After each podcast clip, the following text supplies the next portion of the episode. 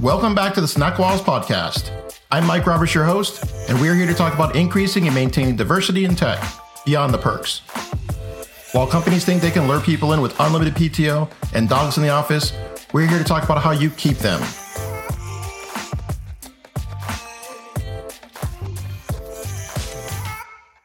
So I'm going to throw it over to our special guest today. In a few sentences, can you tell us who you are and what it is that you do?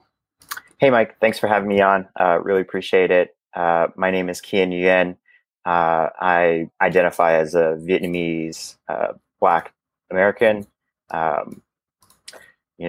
first-generation college grad.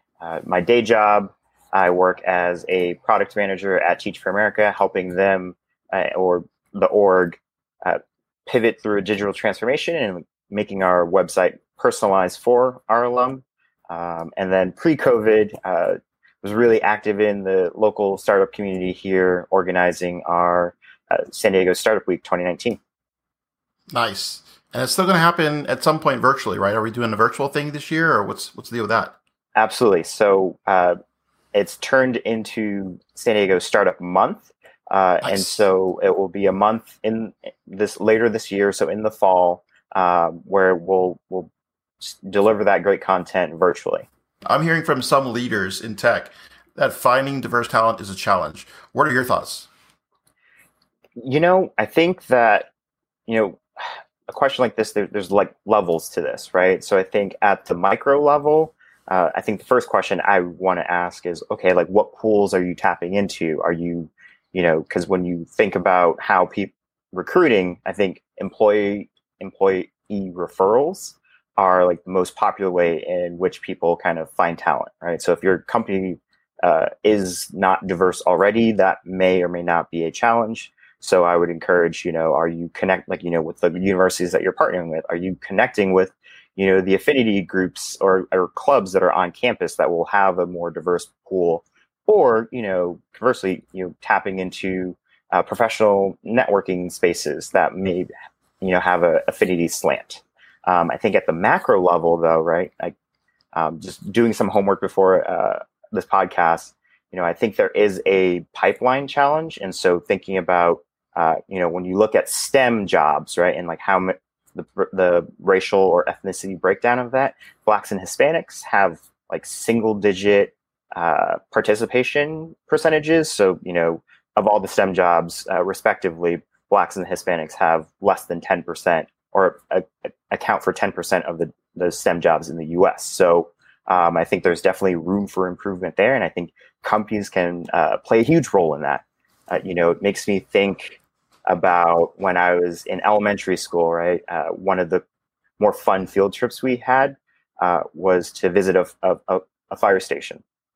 Now I know that like the visit was more about helping us learn about fire safety, but just in my interactions with the firefighters that day, like I had a really clear understanding of, what they did and like, how would they go about their job? And like, if I'm in a fire, like how could I help them? I think we need to do the same thing for tech jobs. How can students aspire to be something if they don't know what it is? Even with like my role, I didn't even know it existed, until I started working at a tech company. So I think awareness is key. And I think, if schools can partner or companies can partner with schools to kind of bring that awareness to the awesome opportunities there in tech, I think that would go a long way. Awesome. And now a follow-up question on that. So when you were there at the firehouse, was there a Black/Asian firefighter? To come to memory, no, I don't think so. So they're in why you're not a firefighter today. Right? Maybe. I think that's a good point. I think, again, sometimes you have to actually have that ability to see somebody and then see a reflection of yourself before you might feel that level of like, oh, that's something I should, consider. Although you had a good sort of perspective of what the job was like, it still doesn't look like you had envisioned yourself in that role. And like, I think it's wonderful when we can see more people that look like us inside of engineering shops and reflecting like, okay, if we want more of the community, we gotta be out there talking about what these amazing jobs are. So that said, what do you think about the push to remove the requirement for CS degrees to get into some of these software engineering roles? I got to be honest, I love this question because I think that, you know, my personal view is that our education system needs a revamp. You know, the work landscape has changed so much. And I think especially when we're talking about like hard skills like coding, one, we don't have like our system hasn't changed quickly enough to, you know, teach students how to code, right, or about computer science. And so I think, you know, schools and boot camps and all these alternative pathways where you can kind of learn a hard skill and actually demonstrate it, I'm personally a huge fan. Awesome.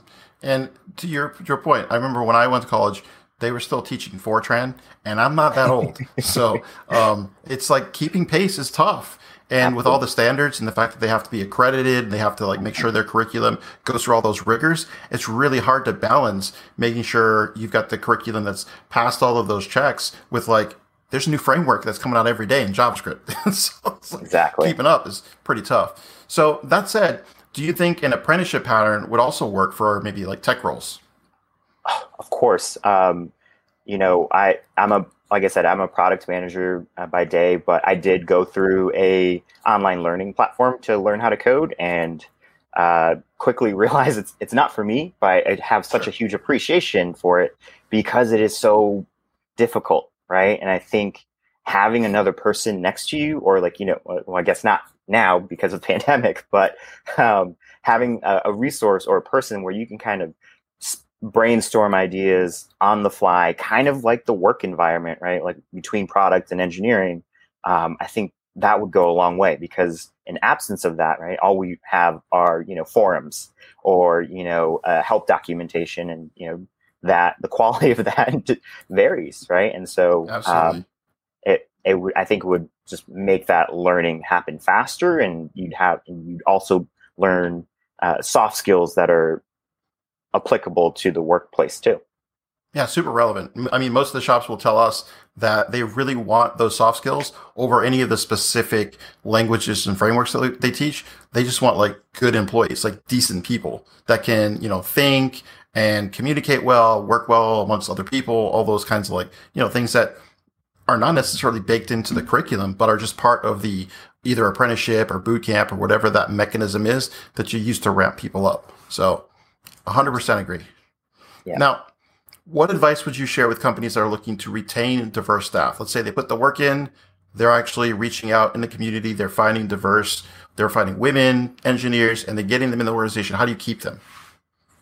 I think, you know, just like any thing that's important to a company, you have to measure it, right? And so measuring retention, and then, you know, thinking, almost treating it as like, you know, your company as a product, right? You get them in the door. And so thinking about like, okay, what part of your experiences are not like up to standard, and, you know, just creating that culture that where, you know, there's no like microaggressions, or, you know, just really making it consistent, or just like part of the culture, not just like some like checkbox that you're kind of doing. Say like, okay, we have enough, you know, engineers or tech talent of like that identifies like people of color. All right, like now let's go on with our day to day. I think it really has to be ingrained into the culture. Absolutely. So it's got to be embedded, not necessarily like an activity. It's just a check the box kind of deal. So agreed. Get it. So who is somebody like yourself that you think would be a good person for me to chat with and have maybe on the program, a leader amongst people that like think about these kinds of topics?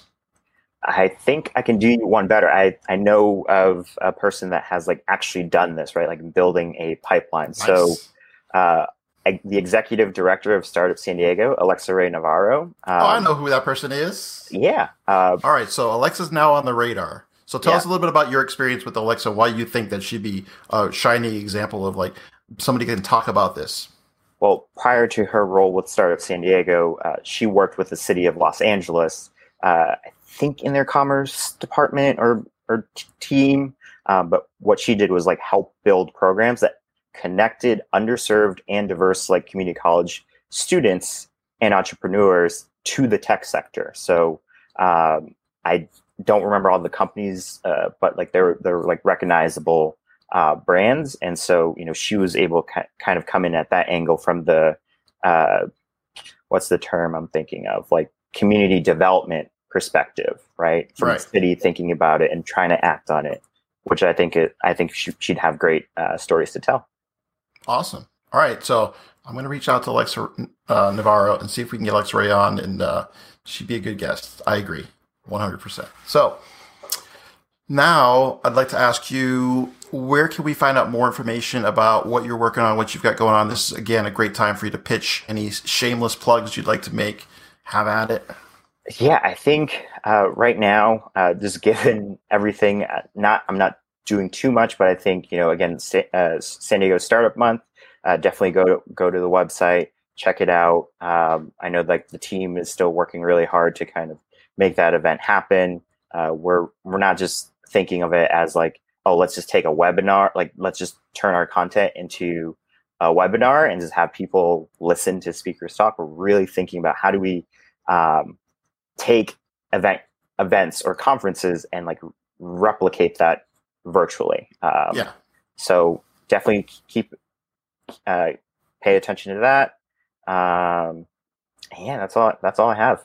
All right, so I'll put the link to the Startup Week in the notes, even though it's Startup Month. I'm assuming it's still going to be the same Startup Week website, and that's to be the entry place for people to go to. And then I just look forward to it. I hope it is just as interactive and as immersive an experience as it typically is. It's always fantastic, so I'm excited to be part of it as well. So last and final question: what have you been snacking on lately? What is your favorite snack? Ooh, such a hard question. Just, again, a lot of stress eating these past couple months.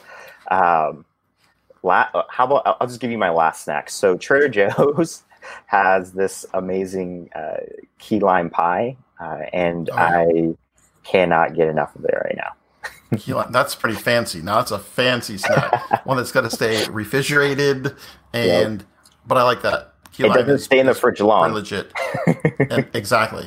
Thanks again for the work that you do at Startup San Diego, as well as just being a voice to the community for diversity and inclusion. Thank you for having me, Mike. Absolutely. And for everybody else listening out there on the interwebs, make sure you like, subscribe, and check out more episodes of Snack Walls. I'm Mike Roberts. Until next time, peace. The San Diego Code School is a proud sponsor of the Snack Walls podcast. The San Diego Code School is leading companies to tech equity. The Tech-Enabled Apprenticeship Program is a venture whose heart is to do a lot of social good and do good work. You can help San Diego Code School secure funding for change by hiring developers, bringing a team in to relieve your backlog, or becoming a program sponsor. You can visit us on the web for more information at http://sdcs.io.